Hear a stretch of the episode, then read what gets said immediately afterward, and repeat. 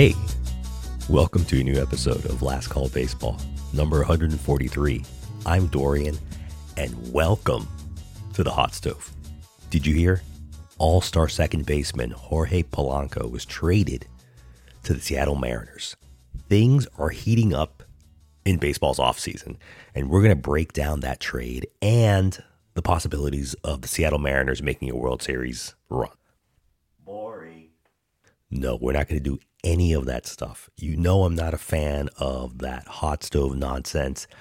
People talking just to talk about imaginary scenarios, imaginary signings, imaginary fantasy points stuff.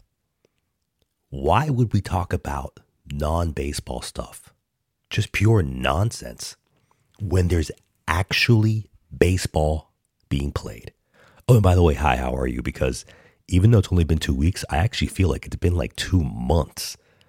And because there's no Major League Baseball in the wintertime, I'm only coming out with episodes every other week, but I'm still watching baseball. And, ladies and gentlemen, the Caribbean Series is starting in Miami on Thursday, February 1st. All games will be played at loanDepot Park. This is going to be so much fun. The Caribbean Series is basically the champions from every winter league from the countries in the Caribbean. So there's going to be the representative champion from Venezuela, from the Dominican Republic, Puerto Rico, Mexico, Panama, Curacao, and Nicaragua. And for any of you who are soccer football fans, it's an international competition just like the UEFA Champions League. But the UEFA Champions League, it's from the fall to the spring into the summer. The Caribbean series is it's a baseball series. It's condensed into just nine days. So by maybe by the time you listen to this, this the whole competition is going to be over. And the first game to start the Caribbean Series 2024 is going to be Nicaragua versus Puerto Rico at 10:30 in the morning, Thursday, February 1st. This is March Madness for baseball fans for the next 9 days. There's going to be games at 10:30, at 3:30, at 8:30 at night all day for the next 9 days.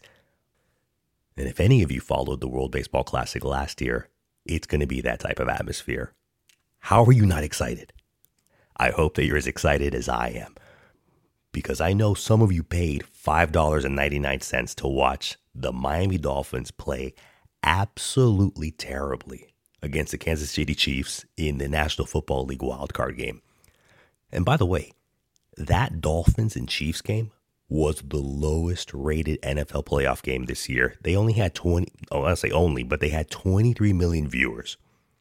The lowest playoff game this year.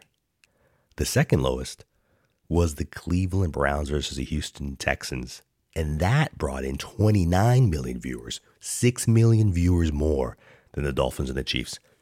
It was absurd how NBC was patting themselves on the back saying, This is the largest, most important streaming event in the world, world, world, world. I didn't pay $5.99 to Peacock. I didn't watch the game at all. I watched the other free ones. I didn't watch this one.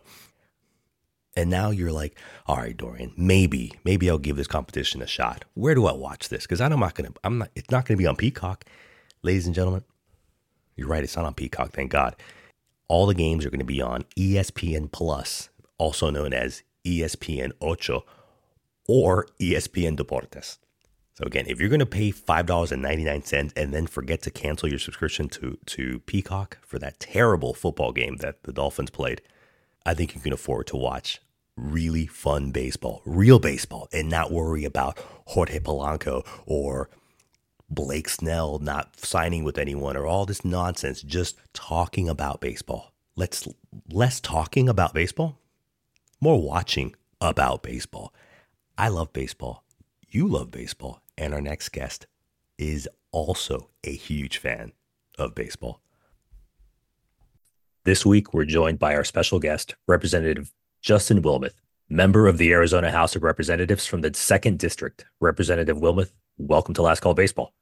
Thanks for having me. I'm a huge baseball fan, so this might be one of my favorite interviews ever. Ever. We'll see how it goes. No pressure, of course, on me.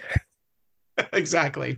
Representative Wilmeth, who is the best drummer from the 1980s? Wow. Well, I think that begins and ends with, uh, and I don't remember his name, but you've got the one armed drummer from Def Leppard. How wow. do you compete? How do you I, compete? I'm going to tell you, I didn't think you were going to go that way, and I, I, and I and I bring this up because the the the my my my crack research team composed of hundred uh, interns tells me that you were in a Phil Collins music video in the 1980s.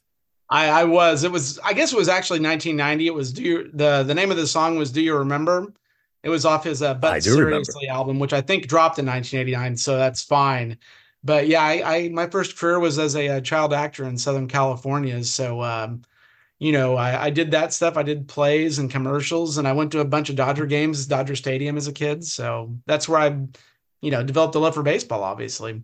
So if you're you're a child you're a child actor in the late 80s i'm guessing that you were maybe i don't know because hollywood is a very different place May, uh, were you running around with the the brat pack with uh, corey feldman and uh what is it led led down the, the wrong path by people like charlie sheen and maybe Molly ringwald well i never got uh, famous enough to do that per se but my mom actually worked for the agency that corey feldman's dad ran so there is a bit of a six degrees of kevin bacon and my mom, uh, she would tell me that I always lost out on parts, and these were before they were famous.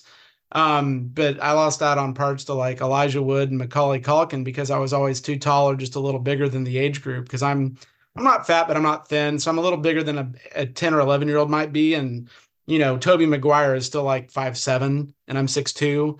So I went out on a lot of stuff where I just wasn't the right size for what they're looking for. That happens a lot in Hollywood. So my career is kind of like the Buffalo Bills in the Super Bowl, like almost. No, but I do like the fact that you were saying that some of the, most of the parts you lost were to these well-known actors because it's yeah. almost it's a very sports mentality where like if you're if you're in the playoffs, if you, you don't you never want to lose, but if you lose, at least you you can say whoever beat me, I want them to win the championship because then you can say they're the only ones that could have beat us. So the one the one time that that did not happen that I came the closest was and it's the equivalent of like literally going to the Super Bowl and uh, when you audition for television shows they have this thing uh, called uh, the producers. So if you go to the producers, it means you're going to like the Final Four, the Super Bowl, the World Series, whatever. It's like you and one or two other people max. And I remember this part. I don't remember everything because I was 12 years old probably, but I auditioned for a show that never happened called Triangle. It was a Marilu Henner vehicle from Taxi and some other stuff. And the plot was it was a sitcom and it's a you know, I'm I'm her only kid and she's uh the divorced mom moving back to hometown Missouri to start her life over. And it was called Triangle because it's like the high school love interest is like the county sheriff now or whatever. I don't remember all the details, but I auditioned for it. I did well. The one of the producers really liked me and he kind of guided me along the way. And I got all the way to CBS Television City, where they filmed Price is Right and all the other things. And I went into this big boardroom with probably 20 CBS suits. It's like, it just looked like one of those rooms that would never end. And I performed my sides. I did well, I guess. I don't remember. And the show ended up falling apart for a lot of reasons, but Marilu wanted one of her friends' kids to get it. And some of the producers wanted me. And I don't remember what happened after that. But as my mom told the story, we had a $7,500 a week contract on the table ready to sign. And so that meant that every episode, and this is 1991 or two, I'm 13 years old, 12, like, so 13, a 13 episode order times $7,500. There's a lot of money you can make in TV, right? And so that did not happen for a litany of reasons, but that's as close as I got to becoming like famous or having a break or whatever you want to call it and that pretty much killed my interest of acting because you're a you're a 12 13 year old kid and everything is soul crushing when you're 12 years old. You know the girl doesn't like you the people make fun of you whatever. And i got as far as you can get without getting the job. So that's a that was a tough one for sure. And it, it was something that it took me a long time to get over. I didn't even tell some of my friends in high school that I acted as a kid until years into my friendships with them because it was so scarring. So obviously the scars were so long and deep that I decided to run for public office down the road, and that's why I'm doing this, I guess. Maybe I shouldn't have brought up the question of well the best drummer the, of the '80s.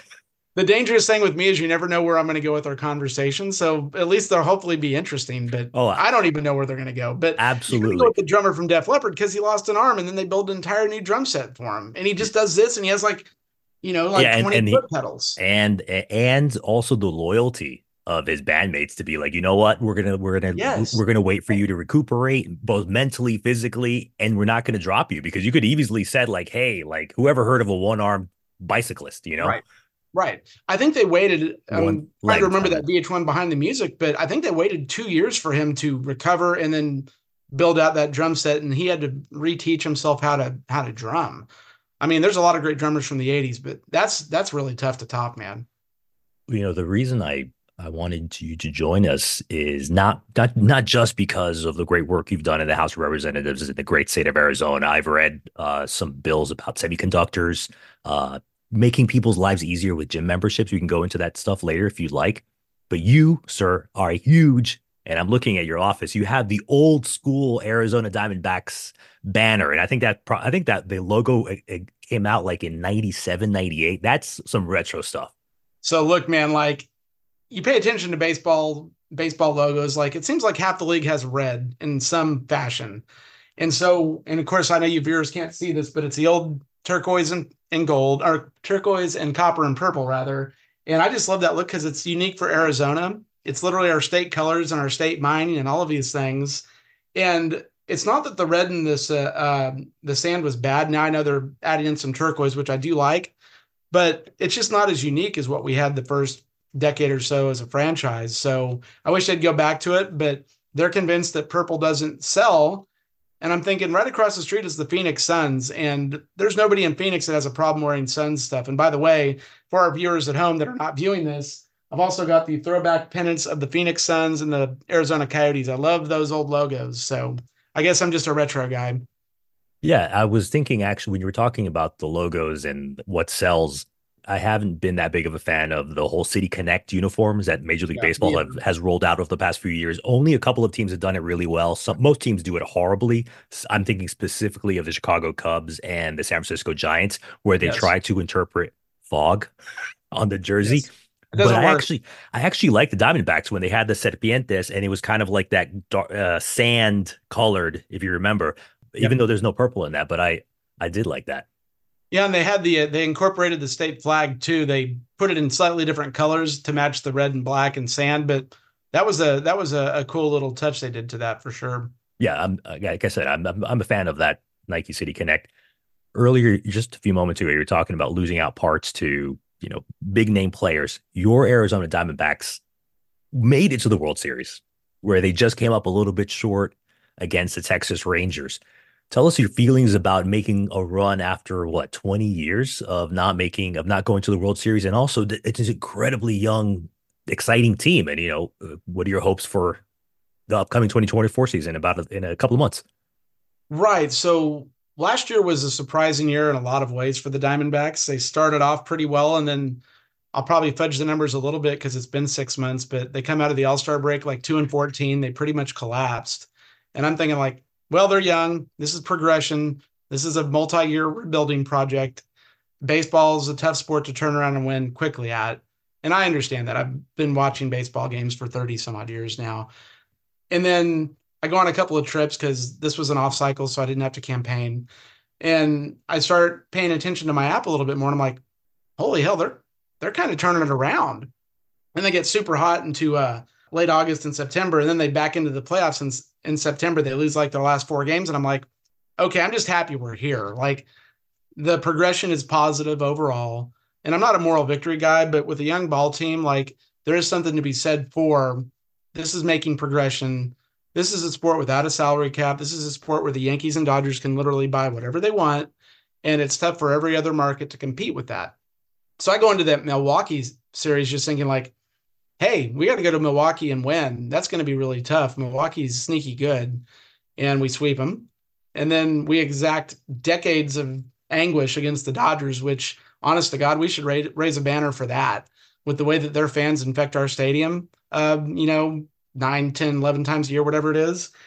I think that's very, very short of winning the World Series, that was that was even better than winning the uh, National League. I think, honestly, um, because Dodger fans come into our stadium, they love living in Arizona, but they don't trade their team, which is funny. They hate living in LA, but they're still Dodgers fans. It's a very big disconnect there.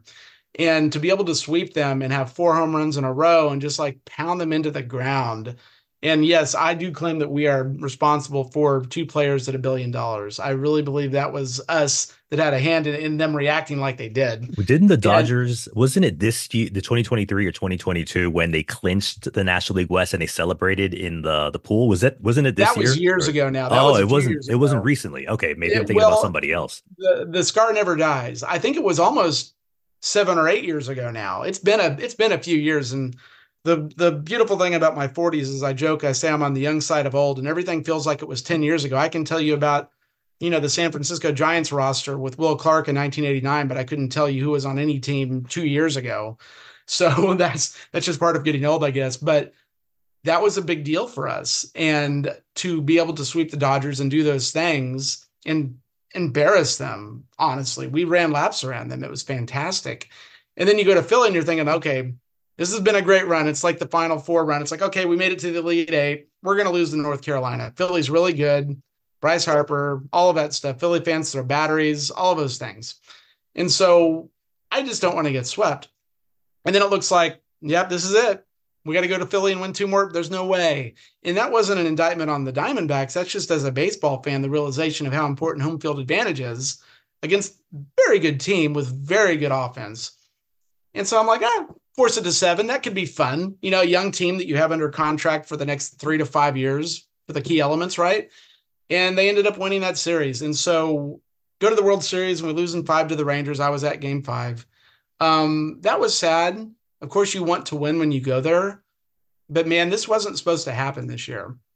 And so when you look at it from that angle, if you looked at it from the angle the Diamondbacks should have been there and they failed, this is what Yankees fans and Dodger fans deal with is that pressure of expectation. Like, yeah, we just got to the World Series, we lost. That's still a really big deal for any team to do that, to be fair, even with those big money teams. But in the case of the Diamondbacks that were on a multi-year re- rebuild, and they said that that we're we're trading Paul Goldschmidt, we're doing all the things. This is going to hurt, but it's going to get better. And now you've got Corbin Carroll leading this cast of really talented, really fast, old school National League baseball types that are going to steal bases and do hit and run and they're a lot of fun to watch. You told me at the start of the season we'd go to game five of the World Series. I would have said you're high as a kite.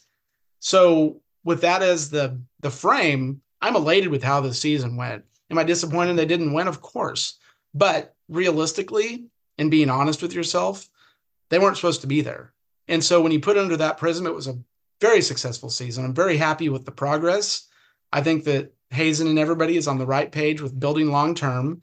And I know the Dodgers, the Phillies, the Braves are going to go out and buy more parts for a brute force kind of attack on on teams like the Diamondbacks that are doing it kind of the old fashioned way. So, will the Diamondbacks be there for the next five or six years? Yeah, I think they'll be in the mix. But now the Giants have been waking up, not the San Francisco Giants, but the Giants in general. They've awakened to the fact that the D backs are going to be a sneaky team to deal with moving forward. And so they're going to be ready for us. And maybe this year they weren't. So I'm very happy with this season. They obviously can get back. Anything can happen in baseball. It's the one sport where you don't have to be seven feet tall or a block of human muscle to to play the game. And that means anybody in any team can do anything any season. So they're going to be in the mix, but the challenges, the Phillies, the Dodgers, the Braves, that's going to be a real thing moving forward. And the Diamondbacks will still have to compete from that disadvantage of not having the the big bucks and having to do it the old fashioned way.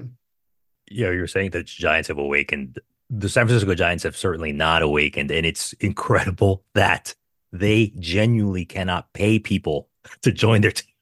Every free agent, I don't know what it is. I mean, San Francisco, at least the Bay Area, where most of the you know the, the the rich players would live, nice area. They have a historically important franchise. They have boatloads of money, and they can't give this money away. So yeah, so San Francisco good Giants, they have this is that would be that's a completely that's multiple episodes you have to talk about them. But yeah, I love that the Arizona Diamondbacks have played and they've taken advantage of the new rules, especially with the bigger bases to encourage stealing. Because I have I was not a fan of the let's say circa 2018 like type of New York Yankees teams, like three true outcomes, strikeout, home run, whatever. I'm like, there's no fun in that because even I, am a base, obviously I'm a big baseball fan, but I also just love watching good baseball. And it drives me crazy when why don't you add another variable to the pitcher to the, to how what the catcher's thinking when you're trying to st- get just get your booty on base and make chaos happen. Uh, you know, talking about the Yankees buying players and stuff, but the Yankees are still playing baseball as if it's 2018. They're just a big bunch of plotters with zero. I mean, they're, they're they don't have a Corbin Carroll anywhere in their system. Maybe Jasson Dominguez, but this is not a Yankees thing. I'm a big right. fan of Corbin Carroll, and he really has lived up to all the hype. I love following minor league baseball, and I kept hearing it, his name on po- on podcasts and everyone saying this guy, this guy. And when he became what is it? It almost reminds me of the Atlanta Braves when uh, Ronald Acuna Jr. He was a super hyped up prospect, and when Brian Snit- Snitker changed his lineup to to put Ronald Acuna Jr. at the top of the lineup, that changed the Braves. And I, when I saw what what the Arizona Diamondbacks did with Corbin Carroll and said, "We're going to put you to the top. You're going to be the tone setter," I, that's when I think Arizona the, the really was able to fulfill. They exceeded their expectations. Let's just say that when Corbin yes. Carroll was given the bat for uh, uh, to lead off a, every game. Yeah, and he's um he's a very special, talented player. He's fast. You oh, know, he's like an old school. So small. He, just like you so were saying, he's so small. I was it like, doesn't matter in baseball. Man. Yeah, it, it's like Altuve a few years ago with the Astros. Like this dude should not be a professional player, and he's like five foot nothing, and he's arguably one of the best players of that of that four or five year stretch that the Astros had, or still having, I guess. But but Carroll is one of those guys, and he's a throwback to more traditional baseball. And I, I love home runs as much as the next guy. I mean, I remember 1998, you know, McGwire so. So that was amazing. I was 19 years old. So that was a big deal. I remember the strike in 94 that led to baseball needing to overclock itself into home runs to kind of save the game. And that was awesome. But I got to tell you, I love knowing that the Diamondbacks are a club that can beat you uh, smartly through running, through hit and run, through other things. I love a good double just as much as a home run, man. You give me a you give me a short left center field double that pops in the uh, Bermuda Triangle between shortstop and the outfielders, and it goes to the wall. Like that's amazing, and that's just as exciting to me because there's nothing the defense can do about it, and your guys are running the bases in that moment. And a home run, well, it's over the fence. It's like the the play's dead, the guy's running home, and that's it. But with those bloops or those short pop ups that bounce in between players, like they've got to get the ball. And until they get the ball, the players are going to keep running. And the Diamondbacks, they're going to be one of the strongest teams in baseball doing that over the next five to seven years as these guys are are young. And like I said earlier, from my understanding, all under very affordable contracts for multiple years. I hope that the the front office from the Arizona Diamondbacks takes inspiration from a lot of from now it's I think it's becoming a trend where teams identify this one person, this one guy, or these two guys are going to be potential all stars. And let's just let's stop this nonsense. Let's offer them a five, seven year contract and for super under market, even though they'll get they'll get overpaid because they're such young men. But in reality, the club has so it gets so much more dividends because they're able to keep an all-star level player under contract for a ridiculous sum of like, you know, five million dollars a, year right. as we see Ronald Acuna Jr. had that happened, uh, but, but and a bunch of other players, and so maybe they should just do that with Corbin Carroll. No, I, I was going to just agree with you and say, you know, and maybe on the front end that seems expensive or whatever, but if you sign a Corbin Carroll to a seven, I'll just start a seven year extension, and he's at the age he's at now, and he's still a kid, like you're going to have the prime. Even if you can't keep him down the line, you're going to have his best years. And so the Diamondbacks should probably overpay a little bit on the young end knowing that by that year seven, this guy's going to be worth gobs more. And maybe he'll stick around because he wants to be Mr. Diamondback. But even if he leaves, the speed's probably going to be going at that time too. So what are you going to lose? Absolutely. I mean, imagine like again, Ronald Acuna Jr. I think he's in line to be earning something like $15 million this year. An MVP earning $15 million. That's peanuts. The last thing yeah, I wanted to a, say about yeah, the I remember I love watching highlights on uh, MLB TV for some te- some for some teams or games or I, I love following players like uh, Bobby Witt Jr. with the Royals or obviously Corbin Carroll with the Arizona Diamondbacks. I think is it's I think it's when the Atlanta Braves are out in Arizona because obviously the Arizona games are are later. There was a couple of games I watched and I was astounded by the Arizona Diamondbacks outfielders they have speed to burn. I was like, I, I remember one, I don't know who it was, but I think it was against the Braves. And I gasped. I'm like, who in the heck are these guys? They were just unbelievable ball hawks. And I'm not, I wasn't saying, oh, these guys are going to the World Series, but I was like, those outfielders, whoever the heck they are, are amazing and they make their pitchers look a lot better. They're just the, the speed and the youth on this team. And and obviously, I think this year we kind of had the coming out party with them. But they really are a throwback to way baseball. I'm not going to say the way baseball should be played. It, there's so many different ways to play the game, but it really is a throwback to old school teams. You think about, I don't know, I think about the Cardinals in the 80s are so fast on that turf. There's multiple ways to be successful in baseball, and it doesn't just have to be a bunch of uh, home run hitting first basemen. And the Diamondbacks figured it out, and their outfield is legit, very good defensively, very quick, as you said and uh, they've got some guys that can swing it. And you don't need a guy on the lineup that's hitting 54 home runs a year because you're going to get it done through small ball, moving the ball around, a single, and then a stolen base and a double drives in a run. At the end of the day, guys, like it's still a run. You could still win the game one to nothing, and you had zero home runs. So we're kind of in a different era of baseball. And if you know anything about baseball history, obviously there's different eras. There's live ball era, the dead ball era, the steroid era, all of those things.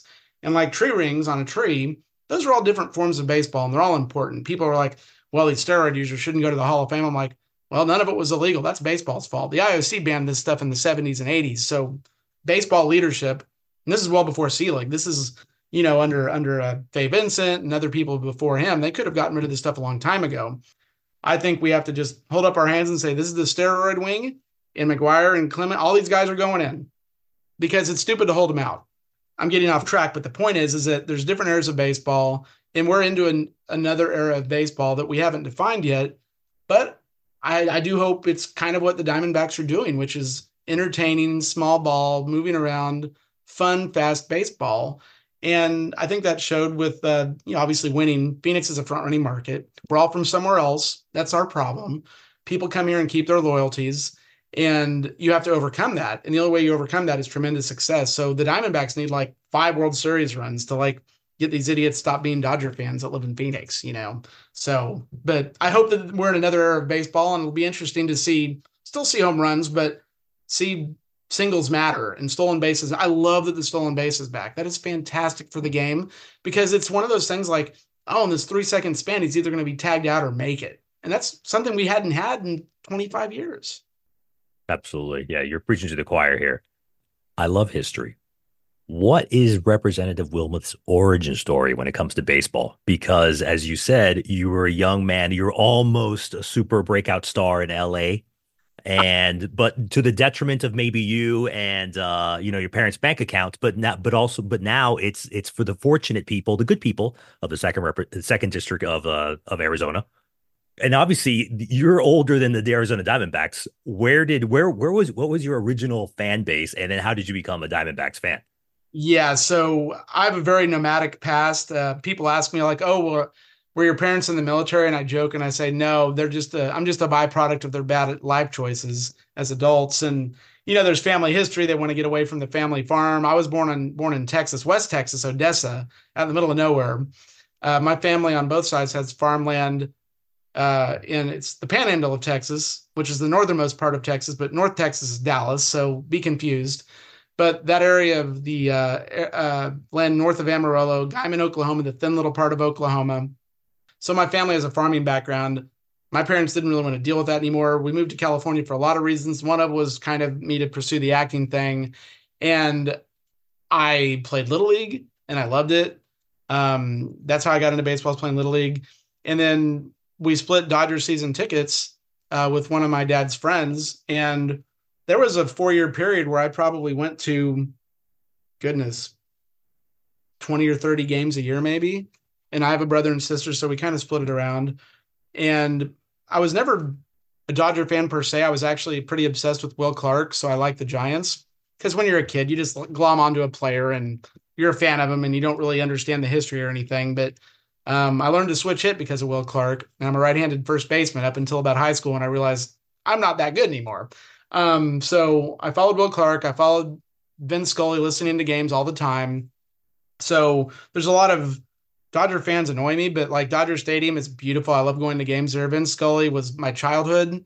Um, I got to see Dennis Martinez of the uh, then Montreal Expos pitch that perfect game, and I believe it was 1991. I was at that game. I have that ticket somewhere in a box, and that was my absolute high point as a baseball fan. Even going to the Diamondbacks World Series this year was awesome, but that will always be number one because Dennis Martinez had the power to get Dodger fans to one, not leave the stadium in the seventh inning, and two, actually root against the Dodgers to see the perfect game because that's only happened, gosh, 20 times in history or something. Maybe it's a little bit more, but I'm throwing out numbers. But Southern California baseball is basically the answer to your question. Parents get divorced, moved around. I uh, lived in Colorado for one year and then Oklahoma City for 20. And going back to history, uh, Oklahoma historically was a Cardinals state that's before the Royals and Rangers got there in the 60s and 70s. So Oklahoma now is this amalgam of Cardinals fans, Royals fans, and Rangers fans mainly. And I am still a National League snob, even though the game is kind of the same on both ends now. And I pulled out a map when we moved to Oklahoma City because that was not my part of the state. My family's way northwest. And I realized that the Cardinals were the closest National League team. And I was like, okay, I'm a Cardinals fan. And so for 20 years, I rooted for the Cardinals. And I jumped on that in 1995, right before they exploded. I did it on geography alone because the Cox uh, Cox Channel Three would air Rangers games and Cardinals games, and so I got to see Cardinals games because we were in their territory for the TV rights. So I was a huge Cardinals fan for the Pujols era, Scott Rolen, Carpenter, all of those guys, and I still have an affinity for the Cardinals. It's like the Cardinals are like, you know, that gal you had a good relationship with, and it just didn't lead to marriage, but you're still a fan and you still talk to him from time to time. Like when I moved here in 2015, I loved Arizona. I went through a divorce myself. I wanted to move somewhere for myself. Uh, Oklahoma City's fine town, but I just wasn't for me at that point. And I grew up out west. And I said, well, where can I live where I can still be a Republican and enjoy the West? And it was Phoenix because California is a hellscape for for my side.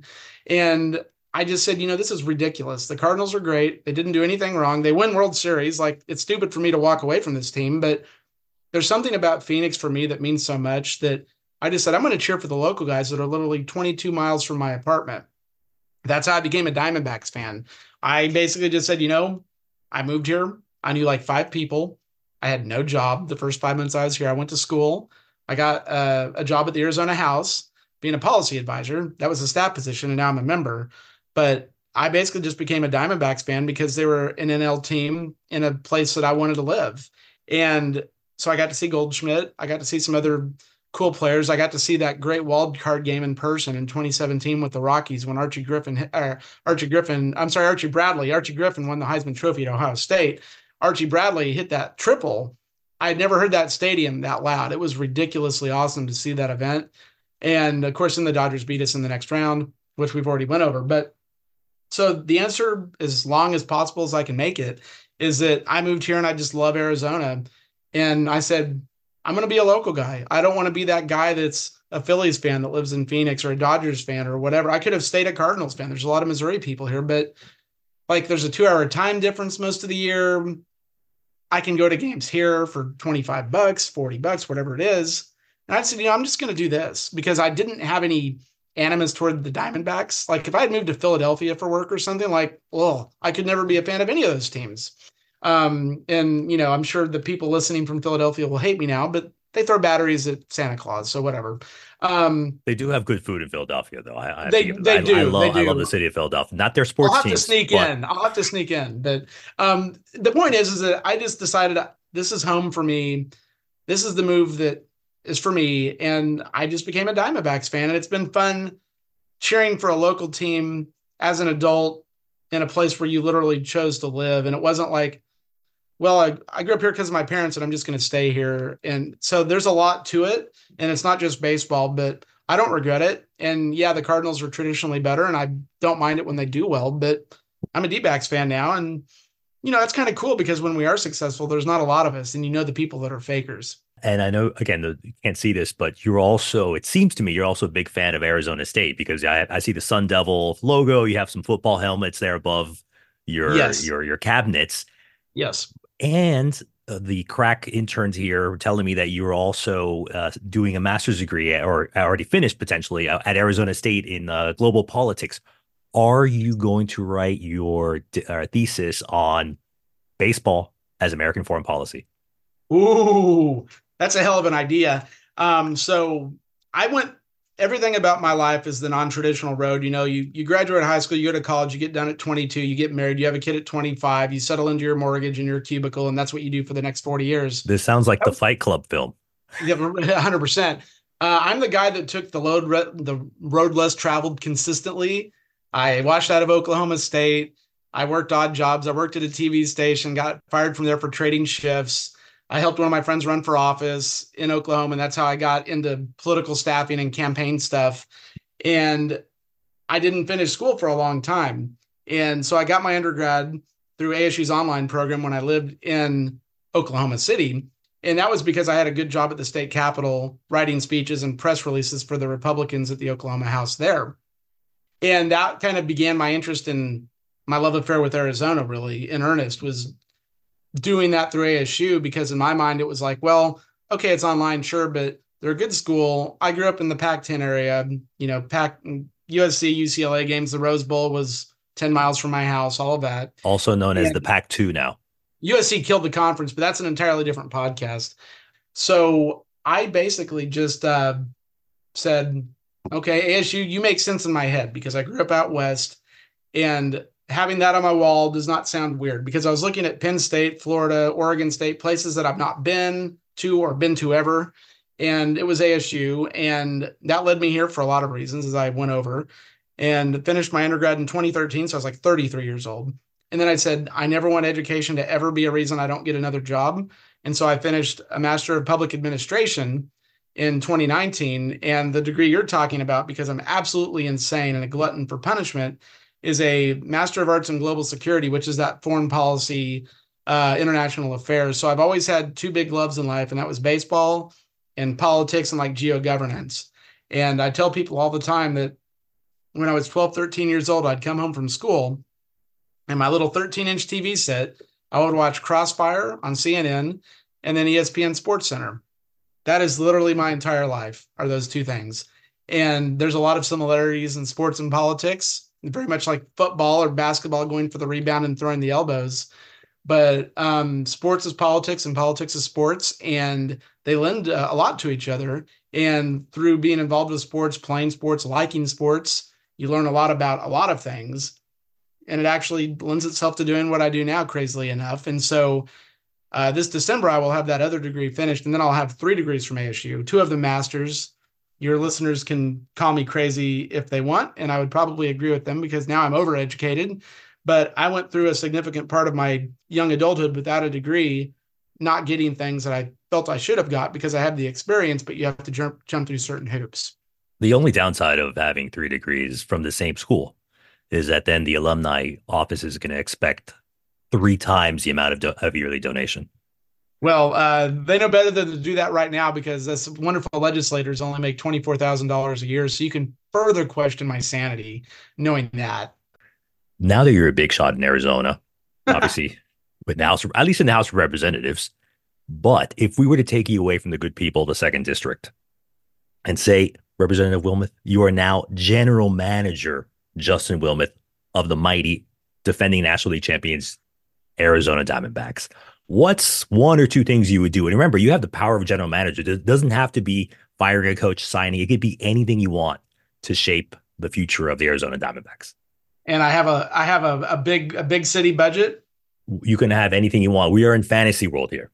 I I love fantasy land. It's my favorite land. Um, boy, that's a good one. Like so I, I, spent a lot of time earlier talking about how I think they're on the right track, and and I do believe that baseball is a sport where teams can get rewarded for a four, five, six, whatever year rebuild. And look, you know, the Astros got a lot of junk for the cheating scandal stuff, and I'm not going to touch that. But lost in all of that was the fact that they went down to the screws and they rebuilt their franchise from the ground up and it's paying off big time. They've been like what in the last seven ALCSs or some junk like that. So I would stay on the path that the Diamondbacks are on now that they've been on. And look, if there's an opportunity for like a big name first baseman or a, a big name that you can get to mix into it that wouldn't mess up the chemistry, I would be all about that. But in baseball, it's one of those sports where that chemistry does matter. And you don't want the team that you have been building for a few years to feel like, well, what we're not good enough now. You had to go out and get a Barry Bonds, for an example, like a big name like that. Um, it would have to be something that made sense and and fit a need. And probably where that would be is not so much on the offensive side, but pitching. The Achilles heel for us this last year was the bullpen, and it cost us the series with the Rangers. That game I went to, the D backs were in that game. They had multiple opportunities to win that game, and they did not take advantage. And then our pitching ran out of gas. The starters ran out. And then we went to the bullpen and we instantly gave up the lead. Like it was over when we went to the bullpen, almost exclusively. If we could have had, a, and I forget who was pitching that night.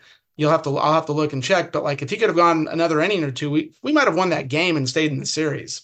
So I would beef up situational uh, relievers, and I would look for an ace. I think uh, we've got a couple of really good near aces, but I think that you can do a little bit better, and that would probably be what I would overinvest in at this point is a proven starter. And we've tried to do that with Greinke and with Bumgarner, but they're on the backside, they're injured, whatever it is. So we've tried that in the past when the team was not very good. If you do that now with the lineup that the Diamondbacks have, that could be enough. So I would keep my eye out for that right pitcher that is the right combination of price and success that a team like the Diamondbacks can can reel in. And then I think you're in the situation with that youth and those contracts that are locked up for multiple years to where they can be consistently uh, successful moving forward. So that's what I would focus on is pitching. Yeah, as as a as the self anointed senior consultant to the to general manager Wilmeth, that's exactly what I was going to say that the Diamondbacks need pitching help. They don't need pitching prospects. They need Im- like impact. Yes, immediately because yeah, you put you put two number two starters on that staff. Sky's the limit for this this this ball mm-hmm. club. Right now, we really have two starters. That's just the honest to god truth, and and that that that hurt us at certain points of the year. And those guys are really good, but if you could get another ace and then like get a you know a, a, a solid B level guy then all of a sudden you've got four quality starters, and I think that's the big. Thing. And then the bullpen, obviously, you can never have enough good uh, bullpen pitching. I tell my friends with kids all the time, raise them to be a mediocre left-handed relief pitcher because he will be your retirement fund. He doesn't have to be good as long as he can pitch left-handed.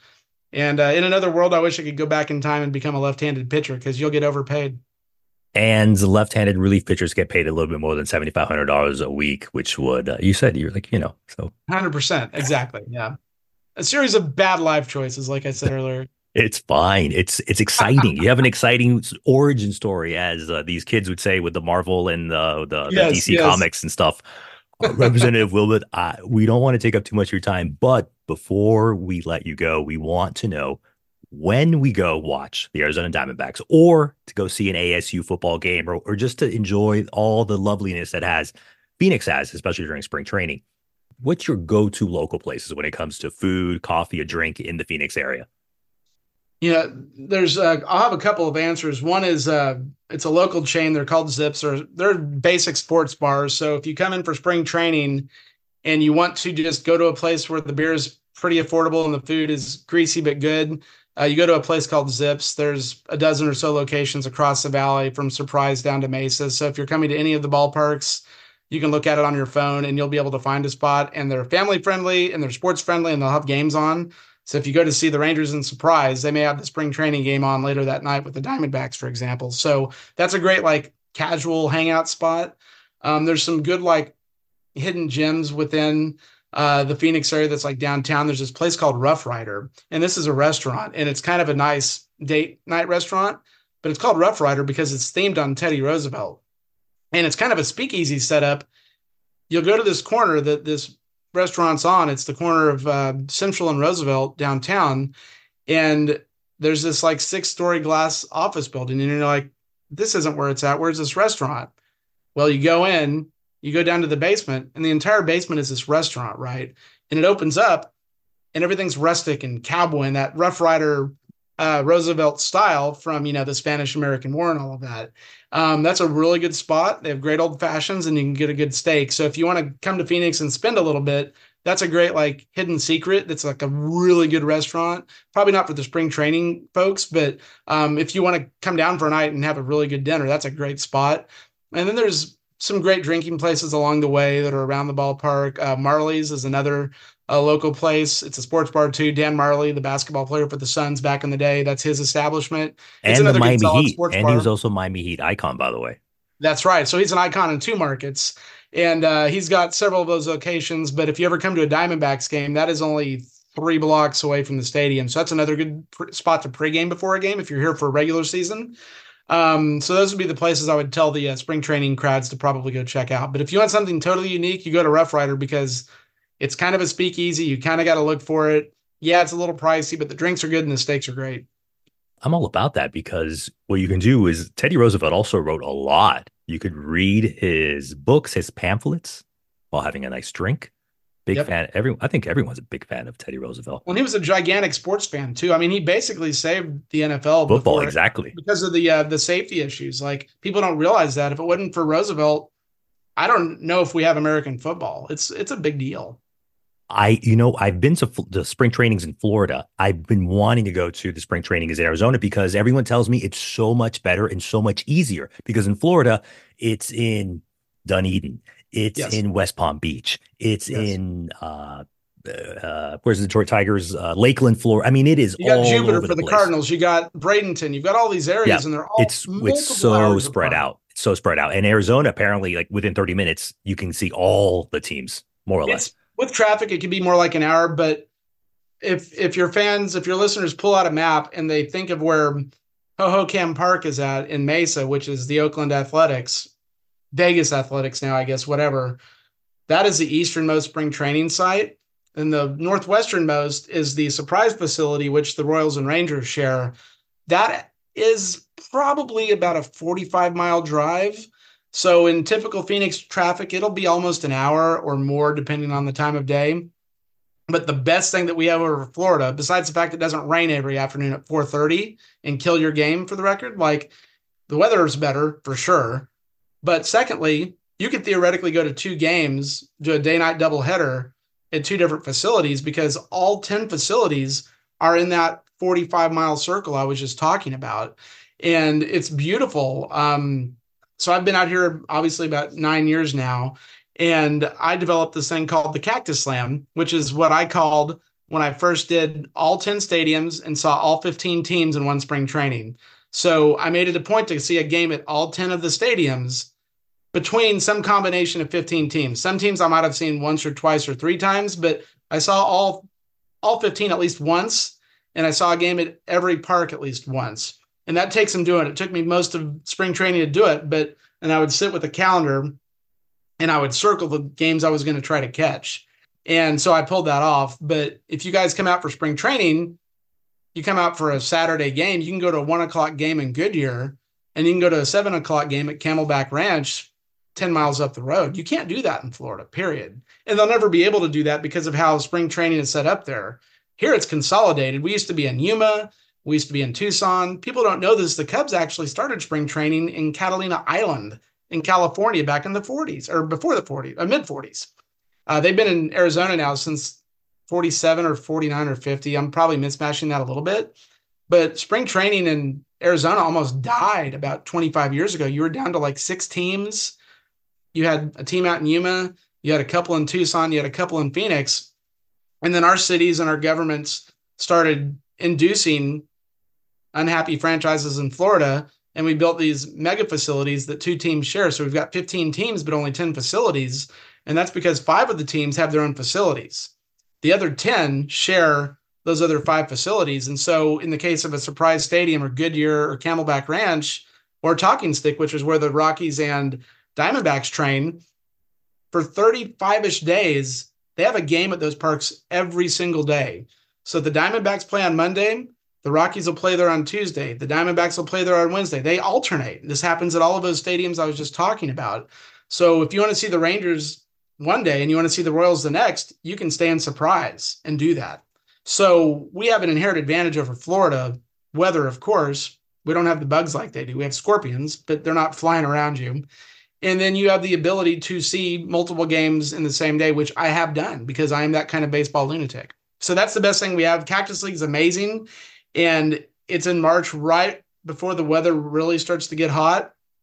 It's about 73 degrees, little chilly in the morning. Bring a pullover, light jacket, and by lunch that's off, and you're ready to go to the ball game. And again, you can. I've done this like I call it the uh, StubHub rodeo, where I'm just like, "Where's the eight dollar ticket today?" And I'm like, "I'm free at one o'clock. What game am I going to?" And if you're open to seeing teams you don't care about, like the Mariners and Brewers, well, you can see the Mariners and Brewers for eight or fifteen dollars and get a great ball game and a great afternoon at the ballpark as long as you're not married to seeing a certain team. So I actually don't go to a ton of Diamondback uh, spring training games because I can find bargains going to going to Peoria to see the uh, Mariners or Padres, for example. So it's really cool to see all of that. And again, I can be home in 20 minutes. That's awesome. Representative Wilmeth, your baseball stump speech has sold me. You have my baseball vote. So there you go. You have one baseball vote here. Commissioner is next, baby. exactly. I want to thank you for joining us. Let us know where we can find you, whether you want to share anything on social media, website, whatever you want. Yeah, so it's pretty easy. Uh, Instagram, Twitter, and Facebook is all at Justin Wilmeth AZ. So it's J U S T I N W I L M E T H A Z. And uh, feel free to harass me or ask me baseball questions or whatever, because uh, I'm a baseball tourist. I've seen 15 of the major league parks. I added Toronto and Tropicana Field this past summer. So uh, I'm on a mission to see all 30. And of course, they're going to keep changing. So it's going to be a never ending thing. But I love baseball and it's been an honor to be on this. And I will come back anytime you want. It was a lot of fun talking to Representative Wilmeth. By the way, the crack last call baseball research team, who all returned from their seven week holiday, told me that Rick Allen is the one armed drummer from Def Leppard. I knew I knew it, but I didn't know it during the conversation with Representative Wilmeth. And lastly, I also didn't realize, and the crack last call baseball research team told me, that Corbin Carroll, the young Arizona Diamondback stud, already signed a massive extension. He signed an 11 year, 11 year, $111 million contract back in March of 2023. that I can't believe that that was all on me. So yeah, so the Diamondbacks did something smart by signing Carroll to a very long contract. So congratulations to Corbin Carroll and congratulations to the Arizona Diamondbacks for having that beautiful union for at least for the next 11 years hopefully. I may not have remembered Rick Allen's name or that Corbin Carroll already has a humongous contract, but I do know what I've been drinking while I was thinking about this podcast, being excited about the Caribbean series. What I have in my hand is called Mead and My Cru. Not C R E W, but Mead and My Cru, C R U. It's a Grand Cru from a good American local brewery called Full Distance Brewing in Stafford, Virginia. So cheers to you and your crew or whoever you're going to watch the Caribbean series with. We might meet again sooner than two weeks, but nevertheless, thanks for listening to Last Call Baseball. Be great and get home safe.